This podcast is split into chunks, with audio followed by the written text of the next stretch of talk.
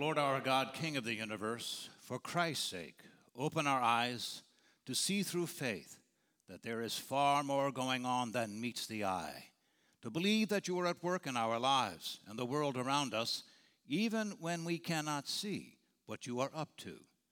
Amen.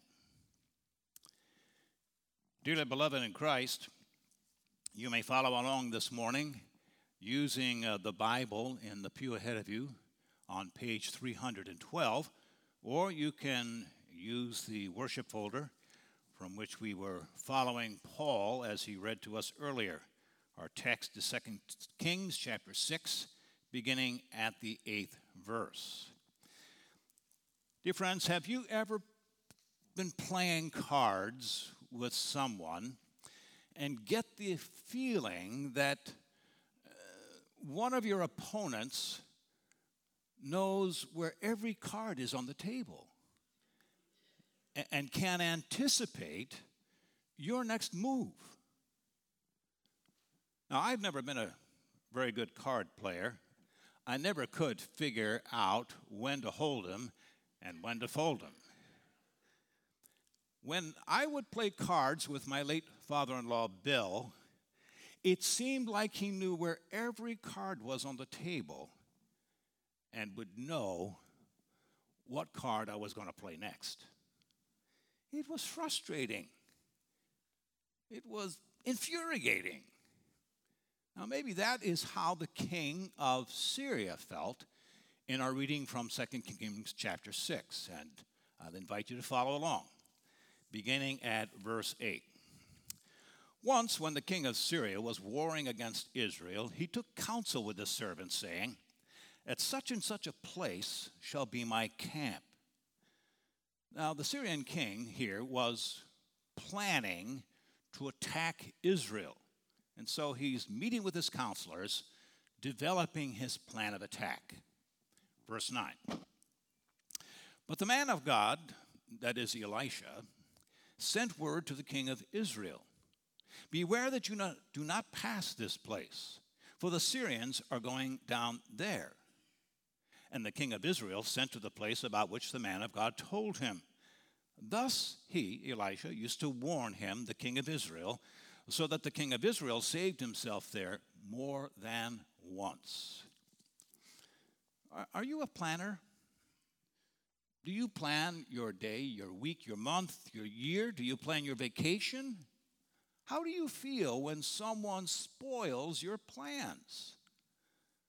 I know a man who manages multiple teams who are doing research and development. And you might imagine how he felt when someone on one of his teams started stealing his company's research results and giving them to another company. Well, the king of Syria here hits a serious speed bump on his way to implement his war plans. Someone was stealing those plans and giving them to the king of Israel. Every time the Syrians thought that they could engage the Israelites, the Israelites had moved. Now, you can imagine that the Syrian king was not a happy camper. Verse 11. And the mind of the king of Syria was greatly troubled because of this thing. And he called his servants and said to them, Will you not show me who of us is for the king of Israel? the king of Israel was, uh, was disturbed. He guessed that a spy was among them. But it was not a spy among his counselors. Here's what we find, verse 12. And one of his servants said, None, my lord, none of us, O king. But Elisha, the prophet who is in Israel, he tells the king of Israel the words that you speak in your bedroom. Oh, wait a minute. Elisha was not in Damascus, the capital of Syria. He certainly was not in the palace bedroom overhearing the king's plans. So, how did Elisha know what the Syrian king's next play would be? The Lord. The living God, Elisha served and heard. The Lord told Elisha what to tell the king of Israel, so he and his armies would stay out of harm's way. Now that the Syrian king knew who it was channeling information to the Israelites' king, he was not going to let that prophet spoil his plans against the Israelites one more time. So, verse 13. And he said, Go and see where, that, where he is, that I may send and seize him. It was told him, Behold, Elisha is in Dothan. Dothan was the hometown of Elisha, about 12 miles north of the capital of Israel, Samaria. Samaria. So he sent there horses and chariots and had a great army, and they came by night and surrounded the city. Elisha's in deep trouble. At least that's how Elisha's servant saw it. Verse 15 When the servant of the man of God rose early in the morning and went out, behold, an army with horses and chariots was all around the city. And the servant said, Alas, my master, what shall we do? When was the last time you felt afraid, really afraid? How do you react when life looks helpless and hopeless? A few weeks ago, our oldest daughter came from Delaware to visit her two younger sisters who live here. And uh, we all went together to shop at, a, at an antique store. Uh, they were all busy shopping, and I was trying to keep watch on our two youngest grandsons, the five and, and the three year old. I lost track of the five year old. And then within a minute, thank God I found him. but not before he and I reacted with desperate fear, like Elisha's servant, who, upon seeing the Syrian army surrounding the city, cried out to his master, pulling his hair out, What shall we do? But Elisha did not react with fear. Why? Verse 16. He said, Do not be afraid. Are you a glass half empty person? or a glass half full person? When times get tough, do you just throw in the towel? Or do you say to yourself or someone else in trouble, pull yourself together? You can do this, just do it. Elisha told his servant neither. He said, Do not be afraid. We go on to read here in verse 15 For those who are with us are more than those who are with them. First, Elisha did not tell a servant to give up and get ready to die. Nor did Elisha tell a servant to reach deep down within himself to find some hidden strength or self confidence. Instead, Elisha assured his servant that though they seemed to be in an awful pickle, they were in good hands. Oh, not with Allstate, but with an army far outnumbering the Syrian troops surrounding them. Where was this army? Elisha could see and feel the scary Syrian soldiers threatening them, and he was afraid. I would be too, wouldn't you? Where was the help Elisha claimed was already on the job protecting them against the attacking Syrians? Well, verse 15 or 17 rather. Then Elisha prayed. Have you ever heard someone say, Well, all we can do now is pray? Consider God's promise in Isaiah chapter 65. Before they call, I will answer. While they are yet speaking, I will hear. Billy Graham is quoted as saying, When we come to the end of ourselves, we come to the beginning of God. In Romans chapter 8, we learn that Jesus and his Spirit pray for us, especially when we don't know how to pray. What a friend we have in Jesus, we sang this morning, right? Hmm? Elisha prayed and said, Oh Lord, please open his eyes that he may see. So the Lord opened the eyes of the young man, and he saw, and behold, the mountain was full of horses and chariots of fire all around Elisha. So, first, Elisha told his servant, Do not be afraid. Second, Elisha prayed for the Lord to give his servant the big picture, God's point of view on their situation. I was reading about the James, uh, the, uh, the James Webb Space Telescope. Anybody hear about that? Seen some of the images? Hmm? Pretty cool, huh? Well, I was reading an article by, uh, uh, by an astrophysicist. I can hardly say that word. Astrophysicist. And, and she claims, like many of her peers, that more than 80% of the matter in the universe around us is invisible. 80% invisible to us. Well, as I'm reading the Bible from Genesis to Revelation, I keep discovering how much is going on behind the scenes, out of our sight and our awareness. Here, God is, is answering Elisha's prayer so his servant could see with the eyes that he had given Elisha to see that they were surrounded by these horses and chariots of fire, an army of angels deployed by the Lord God to save them. Now, now the Syrian soldiers would never succeed in their mission to capture Elisha and his servant. Verse 18. And when the Syrians came down against him, Elisha prayed. He prayed to the Lord and said, Please strike this people with blindness. So he struck them with blindness in accordance with the prayer of Elisha.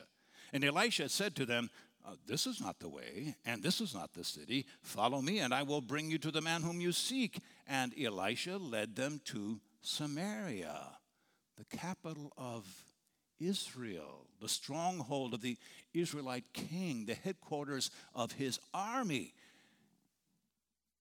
Wow. But think about this rather than pray that the Lord would destroy the Syrians on the spot, Elisha prayed that God would enable him to capture them and bring them to the Israelite king. And so we read verse 20. As soon as they entered Samaria, Elisha said, O Lord, open the eyes of these men that they may see. So the Lord opened their eyes, and they saw, and behold, they were in the midst of Samaria.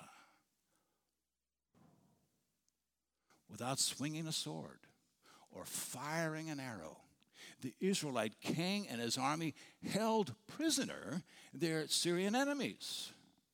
They who had surrounded Elisha in Dothan now found themselves surrounded on all sides by the Israelites.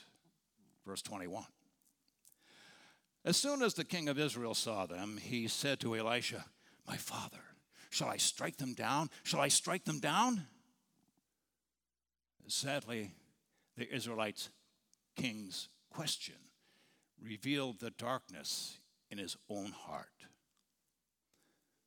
When someone hurts you, when someone hurts you, what do you feel like doing.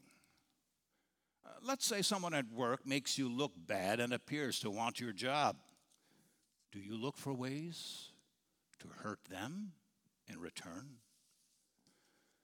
Thankfully, God's Spirit gave that king enough sense to ask Elisha's advice before doing what comes naturally to us when dealing with our adversaries. Verse 22. He, Elisha, answered the king of Israel, You shall not strike them down. Would you strike down those whom you have taken captive with your sword and with your bow? Elisha reminded the king that the fifth commandment does not allow for the murder of our enemies, even during war. As Martin Luther teaches us in the Small Catechism, we should fear and love God so that we do not hurt or harm our neighbor in his body, but help and support him in every physical need. Now, why would anyone do that? Especially when it comes to their enemies. Here's why God in Christ redeemed us at the cost of his own lifeblood, just so that we could treat our enemies the, re- the way he treats us. So Elisha insisted he told the king of Israel to do this. He said, Set bread and water before them, that they may eat and drink and go to their master. So he prepared for them a great feast, and when they had eaten and drunk, the king sent them away. And they, the Syrian soldiers, went to their master, the king of Syria. And the Syrians did not come again on raids into the land of Israel. Well, what might we learn from this amazing story? Here are three things I'm learning. Number one, we need the Lord to open our eyes to what is really putting us in danger. Number two, we need Him to open our eyes to the help that He is already providing. And number three, we need Him to blind us to ourselves and this and then give us eyes of faith in him. Let's go through those a little more slowly. Number one we need god to open our eyes to what is really putting us in danger. Every day we hear about dangers and threats hackers trying to steal personal information from our phones and computers dangers posed by big government and by those trying to destroy the government we have corrupt and incompetent politicians, inflation, Iran, Russia, China, health threats. But none of these compare with the Ten Commandments and what they reveal about what is going on in our own hearts. While we were on vacation in a small town far from home, our oldest son, at the age of three and a half, broke his leg. We took him to the local hospital, but the doctors there could not help him.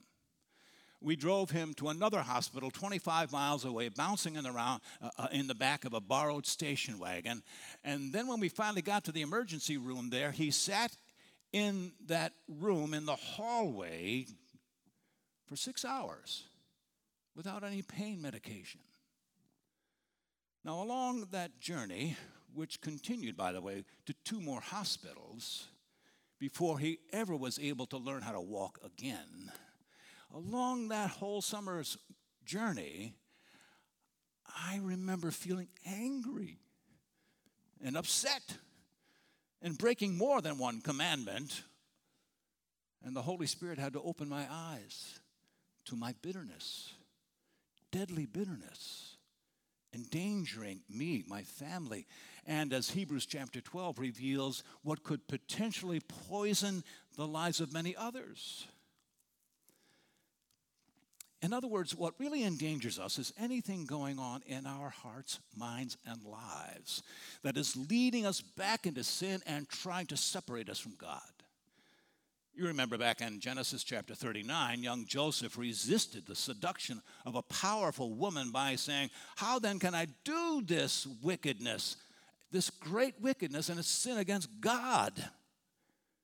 The Holy Spirit had taught Joseph what Jesus would later tell his followers. Do not fear those who can kill the body but not the soul. Rather, fear him who can destroy both soul and body in hell. My friends, if we are tempted to sin against any of the Ten Commandments, or if we have already fallen into a trap set by temptation, we need to ask with Elisha's servant, What shall we do? And number two, then, we need God to open our eyes to the help He has already provided. I had just finished coaching our middle son's soccer team practice when a teammate came up behind him and gave him a gentle shove. Well, our son fell on his arm, and when I got to him, as he was screaming, I looked and saw that it was twisted in a strange shape. And I began to panic like, like Elisha's servant. The Holy Spirit then had to remind me that there was a hospital only a mile away, one where I had visited people before. I knew some of the staff. And there, God could help our son. And He did. So that our son would heal and go on to play his favorite sports. My friends, God does not simply send us horses and chariots of fire, His angel armies to surround us in times of trouble. According to Psalm 8 and the New Testament letter to the Hebrews, God sent us Jesus, the one who is much superior to angels, to be born among us human beings who are made a little lower than the angels, to be tempted in every way we are, yet never sin, and then suffer God's judgment on a cross so that we would now know that He has shed His blood to wash clean sinners like me and you. When we wake up and smell the coffee of God's goodness, to see what damage our relationship to God could suffer on account of our sin, what relationship we could do to others when we sin against them, well, then we find that we have to flee sinful traps like the ones we hear about in 1 Corinthians chapter 10 and, and 1 Timothy chapter 6. We need to flee from the love of money or sexual immorality or anything that would divert us from God's direction and cause us to make our own choices, to live for ourselves, to say, This is my body and I'm going to do with it whatever I want. No. We need to fight the good fight of faith. And we need in contentment to pursue what God has provided righteousness, godliness, faith, love, gentleness, and take hold of the eternal life to which we have been called in Christ. So, number three, finally, we need God to blind us, to blind us, and then give us eyes of faith in Him. We need God to use our pride to blind us as He did the Syrian soldiers until we become aware of our helplessness. And then we need God to give us eyes of faith in Him, who is able to help us, just as He gave them to Elisha's servant, to believe that God is at work in our lives and the world around us, even when we cannot see what He is up to. When our youngest son was still a toddler, my family traveled to New York after Christmas to see my parents still living there. After a couple of days, to give mom and dad uh, a little break from our flock of four kids at the time, we went to a movie theater at a two story mall, crowded mall. We went saw the movie, but as we came out and blended in with the after Christmas sale shoppers moving through the mall, I turned around to discover that our two year old son was not among us. Had some evil actor kidnapped him? Had he simply gotten lost? How would I ever find the little fellow among the, the, the crowds of much taller people? With terror crushing my heart and tears streaming down my face, I said, I'm going to try, I'm going to try. And then something happened that I have never seen or heard since. A public announcement loudly broadcast throughout the two story mall said, Would the parents of a little boy lost in the Sears store come and get him? The little kid was having a meltdown, and so was I, but I lost my son. God had not. He had not lost my son. And then, without any merit or worthiness in me, the Lord graciously returned our Son to our care. Open our eyes, O Lord, God, King of the universe, to what really puts us in danger our own selfishness toward others and our sins against you in thought, word, and deed. Open our eyes, Lord, to the help you have already provided Jesus, whom you sent to live the life we have failed to live, to die the death of a sinner in our places and to arise from death so we could follow him by your Holy Spirit. Blind us with our pride, O Lord, until we give up on ourselves and everything else. And then give us the eyes of faith to trust what you promise in holy baptism and serve us in holy communion. Open our eyes to see in your crucified, risen, and ascended Son, Jesus, that you care, that you are for us, not against us, that you are at work in our lives and the world around us in ways we are not aware, that you have not left us without the hope and the help we need for today, for tomorrow, and for eternity. Amen.